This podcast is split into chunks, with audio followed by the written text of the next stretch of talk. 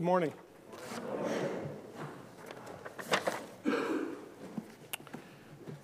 I'd like to uh, just very briefly thank all of you who put uh, uh, extra work and effort in for this morning. Um, with um, serving tea, I don't know all what's involved, but I know that it's quite a bit of work that's involved to make sure that we're compliant with uh, COVID regulations. Thank you to those of you who, uh, who've made a special effort to come out this morning and see me off. In some ways, I kind of wish that every Sunday was my last Sunday, and, and that would be interesting. And a special welcome to Gerhard. Gerhard uh, made it out. Um, Val, is he 104 or 105? 104, 104 on, on the 30th of August. Welcome, Gerhard. Um, let's pray. Father, we thank you and praise you for your goodness to us, for your faithfulness to us uh, over the years, uh, over the years of our lives. From the day that we have come to know you, you have been faithful. And uh, we thank you for uh, your promise that you remain faithful right throughout our lives. We ask that you will forgive us for the times that we may wander from you, the times that our hearts may grow cold or that we may uh, need to be rebuked by you or corrected. Uh, and yet we, uh, we still seem to be stiff of heart. We pray, Lord, that you will forgive us for those times. We thank you and praise you for the times of encouragement where you encourage us in our weakness and in our uh, tiredness and in our inability to know uh, often uh, which direction to go in. We thank you that you continue to lead and guide us. We ask that you will be with us this morning as we look at this, these uh, passages here in Ephesians. We ask that your Son would be honored and glorified. We ask that you will encourage us in the faith, encourage us to be uh, people who persevere uh, people who find our strength in Christ and in Him alone, people who want to live to bring honor and glory to Him alone. Father, we just uh, ask that you will be with us and help us. We pray these things in Jesus' name. Amen. So, what I uh, kind of planned on doing uh, today was making it through chapter 6 of Ephesians, and I'm still going to try to do that but it's changed around a little bit because uh, a couple of weeks ago I spent um, uh, I spent two weeks in Ephesians chapter four. So it doesn't work itself out to be just uh, one chapter um, per week as I thought it might be in the beginning.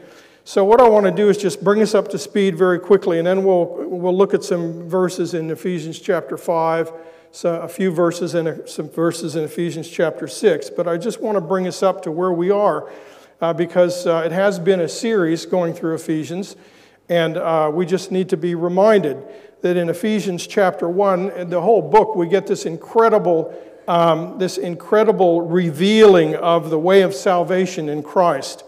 And we find out in chapter 1 that this is something that God has actually planned from before the foundation of the world that um, particularly in chapter 1 and chapter, uh, and chapter 3, we are told about this mystery, that the, mis- the mystery is Christ. Then the mystery is that Christ has come to save all of humankind, not just the Jew, but the Gentile as well. And he's pulled them together and brought them together and made one new man out of the two. And so in chapter 1, we are the, the verses sound like this Praise be to the God and Father of our Lord Jesus Christ, who has blessed us in the heavenly realms with every spiritual blessing in Christ, for he chose us in him before the creation of the world to be holy and blameless in his sight. And he goes on and talks about how God has predestined us in love uh, to, to be saved in Christ, to be brought into Christ, um, and enjoy all of the blessings of salvation that God has for us. Over in uh, chapter 2, we are told how that actually happens. God has planned it from eternity. He has executed his salvation in Christ in history in real time, in real life. But then, how is it that the Gentiles get there? How do they get to Christ? Do they need to be circumcised? Do they need to keep the law? And we find out no. It's by grace through faith. Reading here in um, over in chapter 2, verse um, 3. Um, this is describing the Gentiles now. Like the rest, we were by nature children of wrath. It's actually Jew and Gentile that are being described here. But because of his great love for us, God, who is rich in mercy, made us alive with Christ even when we were dead in transgressions. It is by grace you have been saved.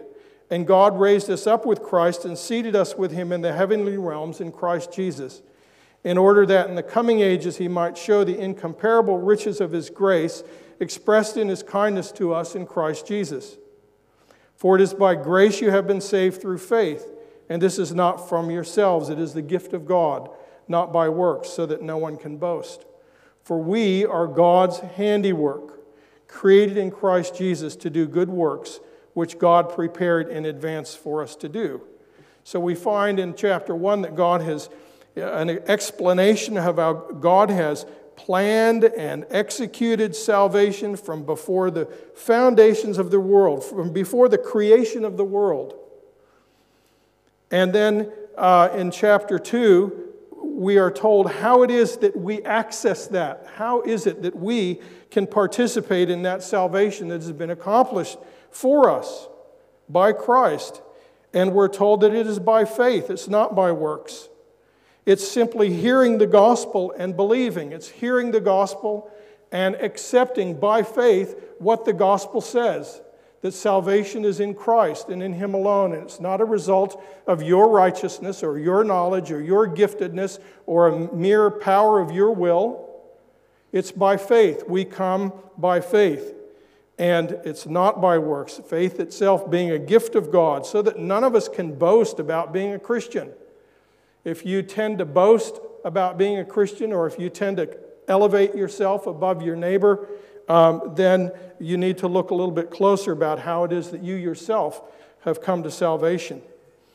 And it says in verse 10 that we are God's handiwork. He has worked us. Um, we are His workmanship. This is chapter 2, verse 10. We are created in Christ Jesus through um, being made alive with Christ because of his resurrection. Uh, we are God's workmanship created in Christ Jesus to do good works, which God prepared in advance for us to do. So, um, the first couple of chapters, and then the next, uh, then chapter three gets into where uh, Paul is explaining further the mystery of Christ to the Gentiles, that Jew and Gentile come together. Um, he says to them over in chapter 3, uh, verse 4, uh, you will be, in reading this, you'll be able to understand my insight into the mystery of Christ, which was not made known to men in other generations, as it has now been revealed to this, uh, by the Spirit to God's holy apostles and prophets. This mystery is that through the gospel, the Gentiles are heirs together with Israel, members together of one body, and shares together in the promise in Christ Jesus. And then one body becomes very important in this letter, this, this um, um, being brought together in the body of Christ, and then how that uh, helps determine and motivate the way that we are to live with one another, the way that we are to treat one another and, and live with one another. In chapter 4 is where um, Paul begins to make this transition then of how we live this out. So we have salvation explained, we have how we enter into that salvation in Christ by faith, and then we have also along with that a description that we are made alive. We were dead in trespasses and sins, but God has made us alive in Christ, even when we were dead in transgressions. That's um, chapter 2, verse 5. It's by faith that we are saved then that does begin a change. It begins a change in us because God is at work in us. He's alive, living in us by His Spirit when we come to Christ by faith. And because that's the case, then the life that we live here in, in, in our daily living is a life where we are encouraged to live in particular ways that are consistent with being made alive in Christ. So we begin to reflect Him. Um, we are uh, created to be like God, as chapter 4 talks about. We are created to be like God. It doesn't mean that we're created to be God or divine, but we are created to be like God. So then what happens in chapter 4? The, the whole the church is brought, is brought into it. The, the church, we see that the church is the place where all of this is unfolding and all of this is taking place. And that the mystery of salvation to all humankind is actually manifest in the, in the church. And that's one reason it's so critical for us in the church to demonstrate the unity that we have in Christ. It's a demonstration of what God is doing and what He has brought together. Chapter 4 unpacks that. I'm not going to go into chapter 4 so much. We spent a couple of uh, weeks in chapter 4. But then we find at the end of chapter 4, and I believe that all of this that unpacks now in chapter 4, chapter 5, chapter 6 has to do with what we are, uh, the good works that we are created to do. We are created in Christ Jesus to do good works. Chapter 2, verse 10 says, Well, what are the good works? Well, they start being unpacked in the next few chapters. And you might think these are big works of going out and doing all kinds of amazing things like uh, supporting schools, or, but, and those may be included, but actually the good works that are being spoken about in Ephesians are simply how are we getting along with each other? How are you treating your neighbor? How are you loving and demonstrating your love for one another? And uh, chapter 4 gets into that. Chapter 4 spends a bit of time on the things that we need to stop doing, as well as some of the things that we need to do. But then at the end of chapter 4, um, it, it takes a little bit of a, a change in direction and um, it, it's a mixture, really, chapter 4 and chapter 5, of things that we need to stop doing. If we really love God and we love one another, then there are certain things we need to stop doing. And there are other things that we need to be doing. And I'm picking it up with um, the reading uh, that Barry brought to us was uh, picked up at chapter 4, verse 32. And this is the, this, this section here is describing the life, the living, um, of people who have come to Christ by faith. They've been included in Christ, and as a result of that, their lives change. There are things that they uh, that, that they don't do anymore, and the thing, there are things that they do. And it's like that until the day that we die. And it's like that for you. If you, are, if you know Christ, then your life will be a struggle. It will be a struggle from now to the day that you die. It doesn't mean that you're going to struggle in and out of heaven. It just simply means that you're going to struggle as you are on your way to heaven, if you want to put it that way. And so he, uh, Paul starts in 432 be kind and compassionate to one another forgiving each other just as in Christ God forgave you. So just a little, just a little um, uh, rabbit trail here. Uh, I've said before that our, that our personal ethics uh, are always brought back to our relationship with Christ and what He has done for us. You can find that here in this verse. Why should you be kind? Why should you be compassionate? Why should you forgive each other? Simply because in Christ, God forgave you. And if you don't know that, it will be much more difficult and it won't make sense to be kind and compassionate and forgive other people. If you know the forgiveness of, of God in Christ, then that will be something that will continue to work itself out in your life. Now, you could say there's a passive part to that, the Holy Spirit works that, but there's an active part in it as well. And that's simply that when you know that you should be forgiving someone, you better do it. You need to work on it until you do it. But as we look at this, well, it, it, comes up in the next verse as well. Be imitators of God, therefore, as dearly loved children, and live a life of love. Why? Be, just as Christ loved us and gave himself up for us as a fragrant offering and a sacrifice to God. That's what should drive us. What should drive, what should be imp- the imperative for us in terms of the way we live is that we are united to Christ and we, we know Him and, and He lives in us by His Spirit. And so our lives are animated in a different direction. But there, it never becomes like a, a, do this thing separated from God or separated from our life in Christ. It doesn't become just a philosophy or a set of rules that we are supposed to follow. It actually, Paul is always bringing us right back um, to Christ. And let me read to you um, a, another passage that almost parallels this. Um, this chapter 2 uh, live a life of love just as Christ loved us and gave himself up for us. Over in Galatians chapter 2, Paul, um, Paul speaks about this in a, in a kind of a little bit more personal, uh, spe- speaking of himself.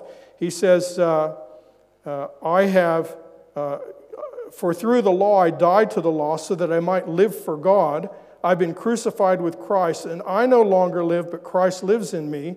The life I live in the body, I live by faith in the Son of God, who loved me and gave himself for me. That's what it's saying here. Christ loved us and gave himself up for us, whether Paul's speaking as an individual or whether Paul's speaking here to the church. Christ loved us and gave himself up for us. And his, his sacrifice is a fragrant offering. I was thinking about this recently, thinking, you know, when I think of uh, an offering that would pay for my sins, it seems like that offering would kind of stink. But that's not what happened. When Christ offered himself for our sins, for my sins, for your sins, his sacrifice, his sacrifice was a fragrant offering to God. Um, he did what was right. He bore our sins, He picked them up, He carried them. And when He paid for them, God was pleased. And it was a, as, it, as Paul says here, it was a fragrant offering that Christ made. It was acceptable. He was the lamb without blemish. So even though He was paying for uh, sins and darkness and ignorance and all that kind of stuff, nonetheless, He offered Himself up as a fragrant offering and you can see that that's, in a sense, from another perspective, that that is proven by his resurrection from the dead. Now, just very quickly, this, um, this motivation that I spoke about in terms of not being far from Christ at all when it comes to how we are to live. I'm not going to spend much time at all in uh, chapter 5, verses 21 through. Um, through 6 9. So, chapter 21 through 6 9 divides into categories some of our social uh, relationships. But if you read it carefully, you'll find out that every single one of them, the people are pointed, the groups are pointed to Christ. Uh, the, the, the, uh, the wives are to submit to their husbands as to the Lord. The husbands that are, lo- are to love the wives as Christ loved the church. The children are to obey their parents in the Lord, for this is right. Slaves are to obey their early, er, uh, earthly masters as they would obey Christ. Uh, and it goes on, and, and he talks about the masters, and he says, You have a master in heaven. So at each point where he's talking about how to live, he directs each of those people, each of those categories to Christ, to their relationship with Christ, their knowledge of Him, all of the things that Christ has done for them, and that is to be their motivation for, let's say, being good. That's why people often say being a Christian isn't just being good, because it's not just being good, it's being reconciled to God through Christ, it's being brought into union with Christ by faith. We are brought into union with Him, and then the new life begins. Uh, we are made alive with Christ, and that new life begins, and that transformation in this life is evidence. It's evidence that we are actually Christians. It's evidence that we are uh, redeemed by Christ.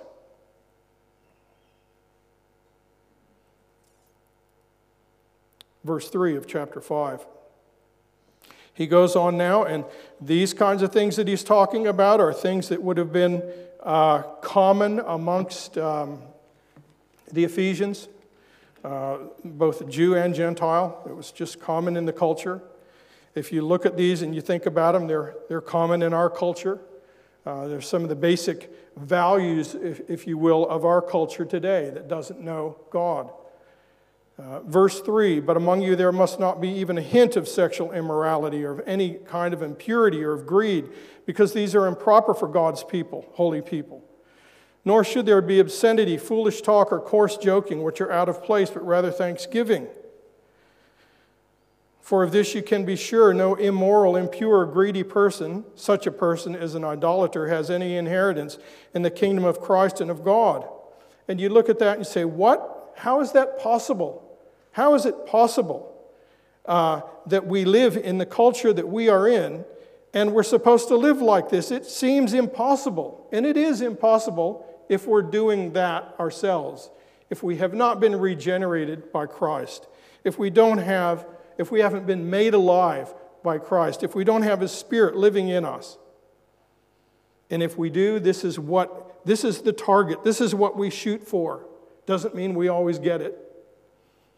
But this is what this is how, this is the imperative that we're not supposed to be engaged or uh, there, there be a hint of sexual immorality. And how easy is that today?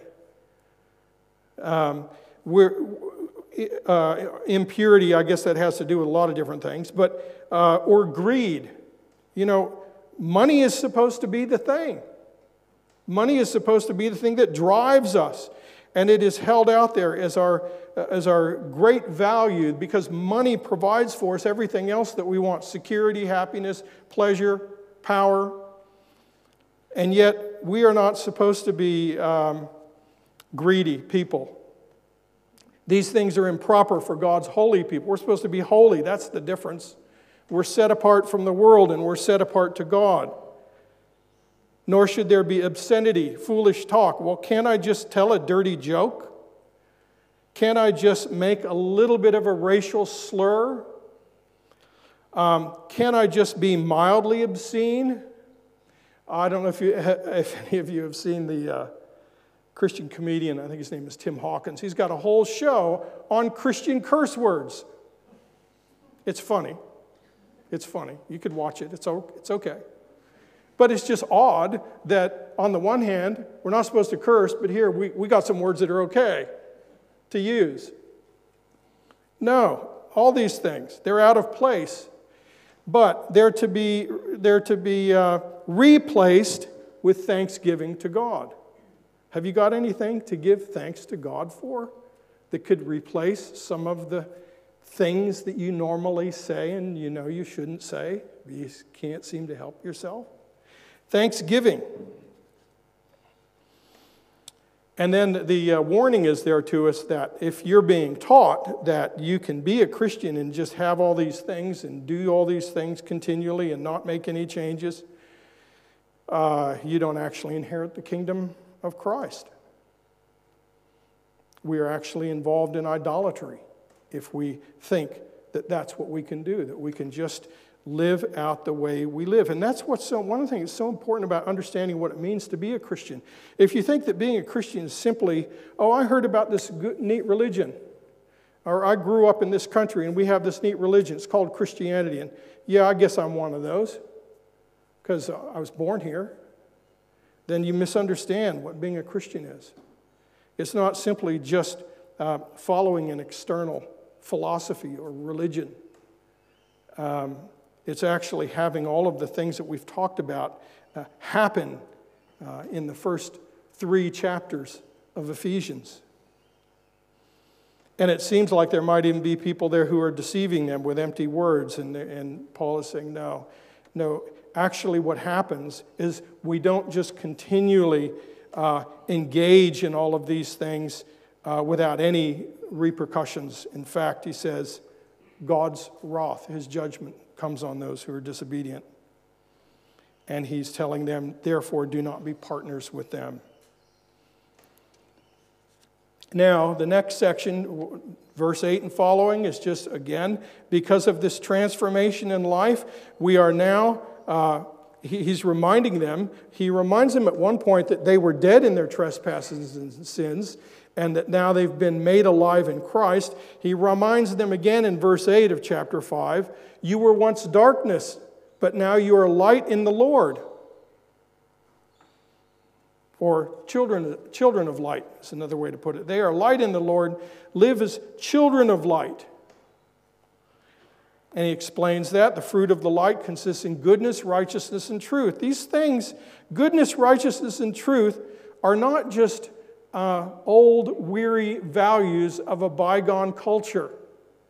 These are actually the things that God wants of human beings. These are the things that we are supposed to be uh, wanting and working out and figuring out how do we get goodness? How do we act with goodness in our lives? What is righteousness? What is truth? What are these things? These are the things that God values and says, here's what you're supposed to look like. After all, we are created to be like God in true righteousness and holiness, as it says in one of the other chapters here in Ephesians. And we're to find out what pleases the Lord, taking off from goodness, righteousness, and truth. In truth, if you struggle, well, what should I do here? Well, you need to find out what pleases God if I'm practicing goodness, righteousness, and truth in this situation. And he tells them to leave the fruitless deeds of darkness, uh, have nothing to do with them. In a, but in another sense, he's saying rather expose them.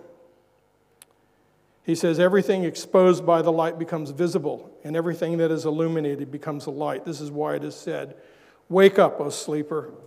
Rise from the dead, and Christ will shine on you. I think that what Paul is doing there is encapsulating what it means for someone to become a Christian. What conversion looks like. Wake up, O sleeper. Rise from the dead, and Christ will shine on you.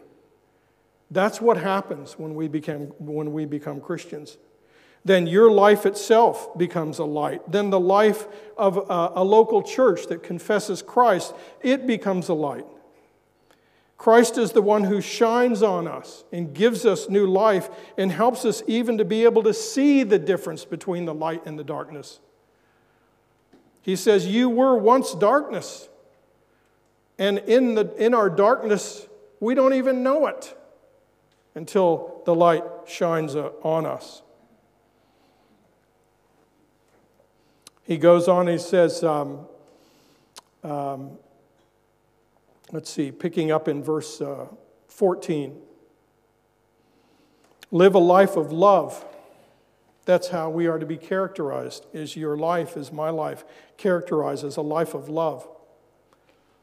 Pursuing goodness, righteousness, and truth in our relationships, in our daily living. We are to live a life of love. And this is a description of that new life that comes through conversion and, and through being made alive in Christ. Verse 15 and following has to do with the way we live in relationship to each other and the way we, relate, we live uh, in terms of the fact that the world does look at the church. The world looks at the church and judges the church, uh, we want to say sometimes, very harshly. Certainly not according to their standards, what the world does is they say, here's, here's what you say you should be living like, and you're not. So we're going we're to poke you real hard. Now, they don't judge us by their standards, they judge us by our standards. Be very careful then how you live, not as unwise, but as wise, making the most of every opportunity because the days are evil. That's just a kind of a shorthand way of saying this is the time when we need to be looking for opportunity, praying for opportunity to proclaim the gospel. We are in the age, the day of salvation. And we are to be proclaiming the gospel, and that's what the church needs to be on about all the time. Don't be foolish, but understand what the Lord's will is. Don't get drunk, leads to debauchery. And here again, just like don't talk about, uh, don't speak like this, but, but be, but uh, be giving thanks to God instead. And here we're not supposed to be uh, uh, drunk on wine, but be filled with the Spirit, speaking to one another as we sing hymns and songs, as we've done already this morning, we will continue. There's that dimension where we are actually worshiping God, and you know that. But we are also teaching each other. We are also encouraging each other in the faith as we sing these psalms and hymns and spiritual songs. And he brings it up again, giving thanks to, the, to God our Father. This next section is the one I, I said I won't, uh, I won't deal with in any detail other than just to draw your attention to the fact that every one of those um, social uh, patterns, those social categories, uh, wives, husbands, fathers, slaves, masters, um, he, he motivates them by appealing to what Christ has done for them. And out of that, he says, therefore, this is how you should live because of what Christ has done for you.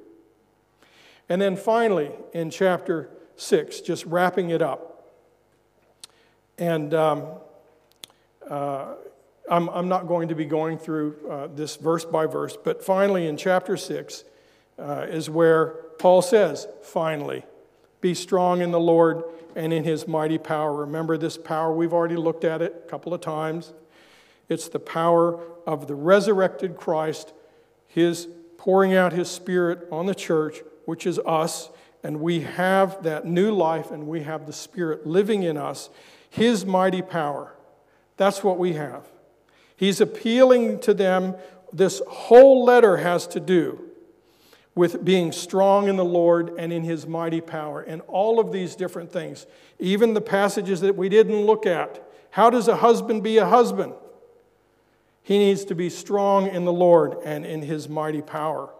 And then he describes what we have to engage in the struggle. We have the power of the gospel to engage in the struggle, and all of these blessings of the gospel here in the last chapter, which were also laid out for us in the first chapter in a different way. Not so much in terms of the, the, uh, the, the, push and pull of daily life, but in the first chapter, the spiritual blessings, we see them in heaven. This is what God has done for us in heaven.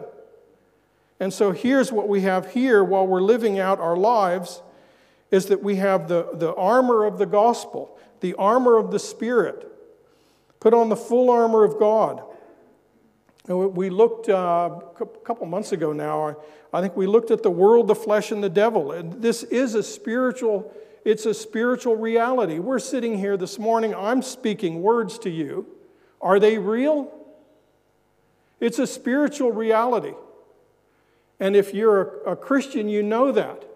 If you're not, then you don't know that. It reminds me of um, I forget what book it was, but uh, Frederick Nietzsche wrote a book where he was criticizing the church. And the whole book basically was about criticizing Christianity. And I realized at the end of that book that the problem was is that he had no idea how to understand or see the Spirit of God. And if the Spirit of God was absent and he couldn't see it, then what he was saying about the church was true. It was an empty shell without the Spirit of God. Our struggle is not against flesh and blood, eh, but against the rulers, authorities, the powers of the dark world. Therefore, put on the full armor of God, so that when the day of evil comes, you will be able to stand your ground. And after you have uh, and after you have done everything to stand. There's a sense in which being a Christian is simply, verse 14, stand firm then, is simply standing even though the world is trying to smack us down all the time, all the time. Do you ever get tired and weary of just being smacked down by the world over and over and over and over and over again? Um, just a a pet peeve here, I suppose. I was just reading a, just reading, I forget what it was exactly. It was a survey that was done, or it was a comment that somebody was making that uh, they were aware that in their denomination, 30 to 40 percent of the churches in that denomination are discontinuing after the COVID shutdown because the people don't want to go back to church. They're happy sitting at home in their uh, I think, as it was put, eating, yeah, in their jammies, eating their donuts or something, I don't know. They think that they can get along without the church. We think that we can somehow do, do this, all of these things by ourselves, as long as we're able to sit in the comfort of our living rooms and watch it on TV. And then the question is, that, is asked is that really worship? How, how does that work? You can think about those things a little bit more. Point, point I'm making is standing firm. We need to stand firm. And these things are given to us so that we stand firm as Christians belt of truth buckled around our waist, breastplate of righteousness, our feet fitted with the readiness that comes from the gospel of peace, taking up the shield of faith, etc., the helmet of salvation, the sword of the Spirit, which is the word of God.